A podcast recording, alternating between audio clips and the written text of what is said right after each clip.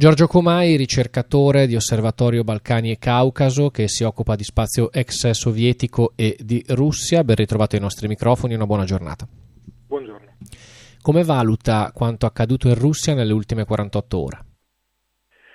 Beh, si è trattato prima di tutto di uno sgraziato tentativo di ridefinire i rapporti di forza all'interno delle strutture militari russe e che eh, non ha portato dire, a una ridefinizione, sicuramente non la ridefinizione che, che Prigogine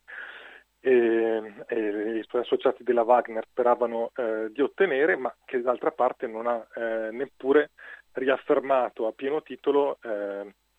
l'autorità eh, centrale su quello che sta avvenendo. Insomma, quindi è stato un evento davvero ehm,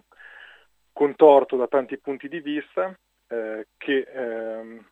un, sembra aver lasciato un po' eh, il tempo che trova, però sicuramente avrà eh, un impatto che capiremo meglio nei, nelle prossime settimane, nei prossimi mesi. Ecco, a proposito dell'impatto, eh, è verosimile, come si legge in Italia, che eh, questo tentato golpe mostra le crepe del potere di Putin, lo indebolisce, oppure il fatto che gli eventi si siano sviluppati, come abbiamo visto, fortifica in realtà il potere putiniano, cioè dimostra che ha ancora presa nei settori militari? In primo luogo, eh, credo che stenterei a chiamarlo a tutti gli effetti eh, un tentativo di golpe, un tentativo di colpo di Stato, perché quello che eh, Prigozhin cercava di fare era davvero di eh, ottenere l'attenzione di Putin più che di eh, toglierlo eh, dal, dal, centro di potere, quindi cercava appunto di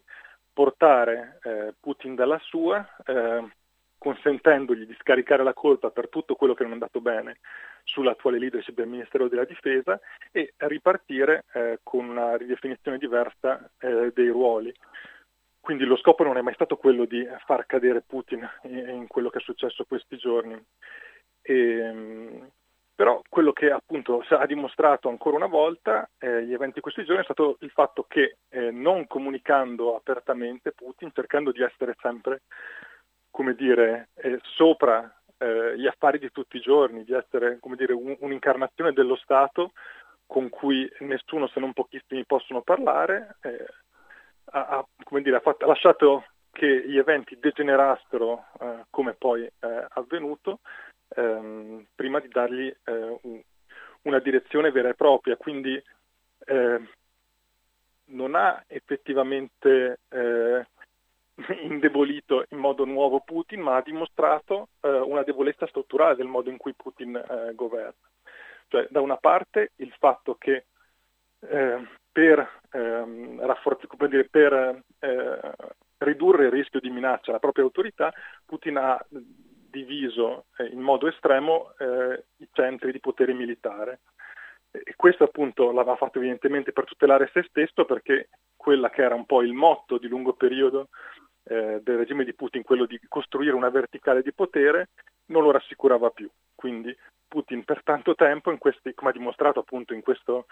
in questi ultimi anni, non, non, ha più voluto una verticale del potere, un unico centro di potere eh, che riguardi anche il settore militare, ma ha cercato come dire, eh, di dividerlo eh, per avere insomma,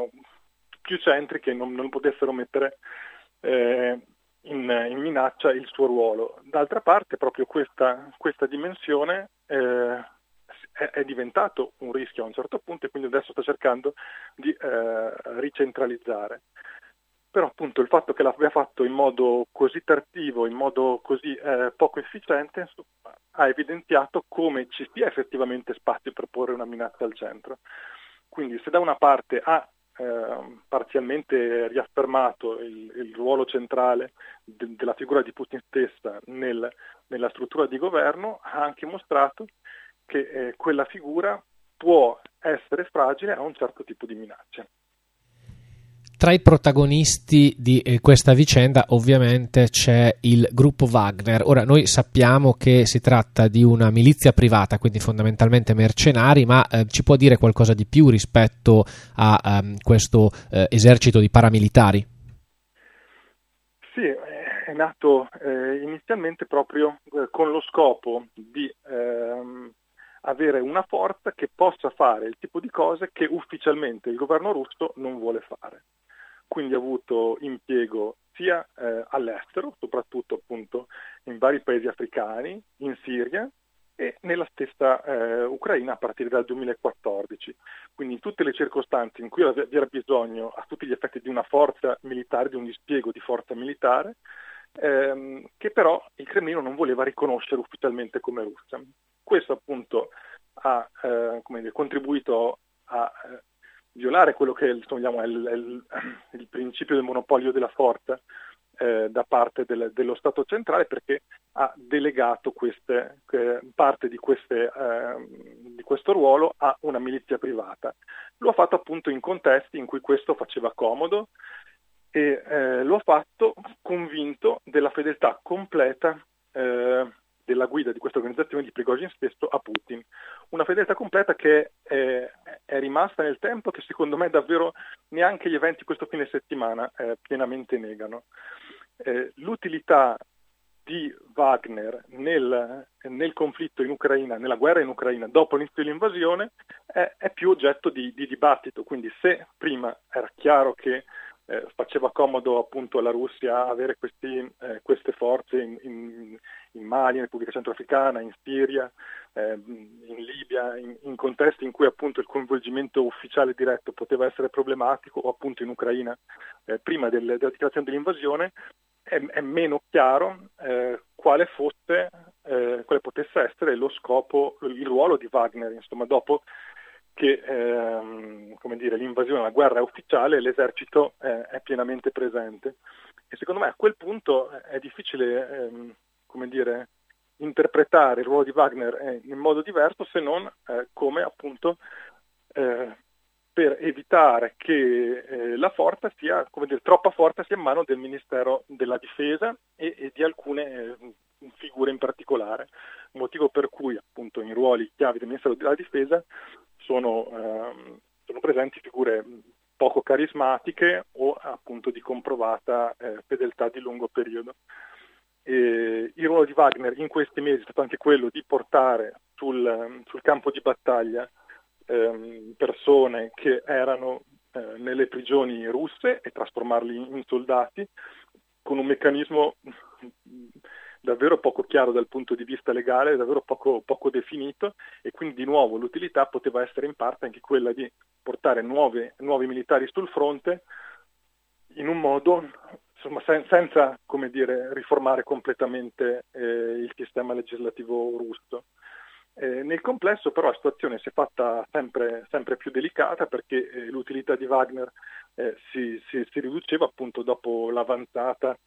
ehm, a seconda di come la si vuole guardare, insomma, il, il successo molto parziale dell'avanzata su, su Bakhmut, eh, però con, con, perdite di decine di migliaia eh, di persone, appunto l'utilità di Wagner era sempre eh, più limitata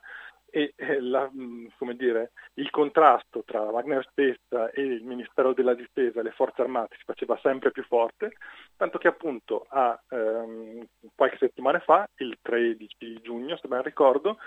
eh, è stato dato dire, ordine a tutti eh, i combattenti di Wagner di eh, firmare in sostanza un contratto con il Ministero della Difesa con le forze armate ed è effettivamente da quel momento che parte eh, il contrasto aperto eh, tra Wagner e il centro in Russia, perché quella misura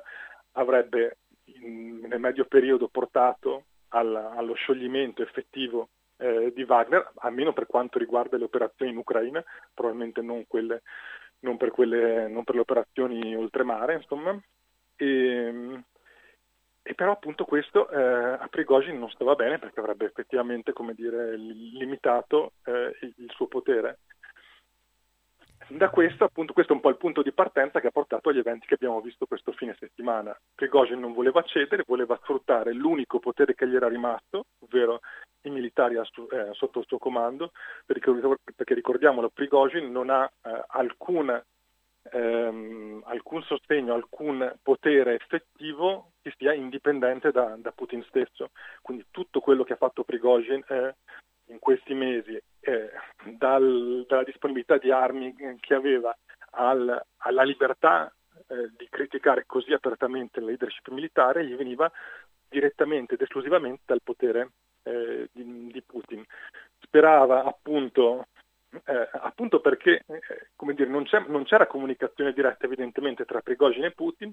Prigozhin eh, dire, ha ritenuto di interpretare che eh, dal Cremlino stava ricevendo un silenzio ostenso, quindi che eh, le sue critiche erano approvate dal, dal, Cremlino, erano approvate da, da Putin stesso in ampia parte e quindi con questa eh, mostra di forza avrebbe, avrebbe potuto eh, come dire, appunto, stravolgere eh, un po' gli equilibri avendo Putin dalla sua parte. Quando poi ha capito che Putin non era dalla sua parte, come è emerso in modo esplicito con quella dichiarazione pubblica ma mh, tardiva eh, che ha fatto, Prigozhin ha subito cercato di, eh, di, negoziare, questo stiamo parlando appunto della, della, della giornata, eh, insomma, quella trascorsa, in cui Prigozhin ha subito cercato di negoziare, non ha potuto negoziare direttamente con Putin perché ancora una volta Putin non, non si è fatto avanti e eh, con la mediazione di attori eh, a vario livello e, e l'convincimento presumibilmente poco più che formale di, di Lukashenko per dare eh, un, una sensazione di, di, di, ufficialità alla cosa, si è arrivati a, alla conclusione che abbiamo visto. Conclusione è parziale perché appunto adesso vedremo eh, come questa situazione verrà gestita nelle prossime settimane eh, e mesi se davvero Prigozhin sarà capace eh, di stare buono eh, nei, nei settimane e mesi a venire. Grazie a Giorgio Comai e a risentirci. Grazie.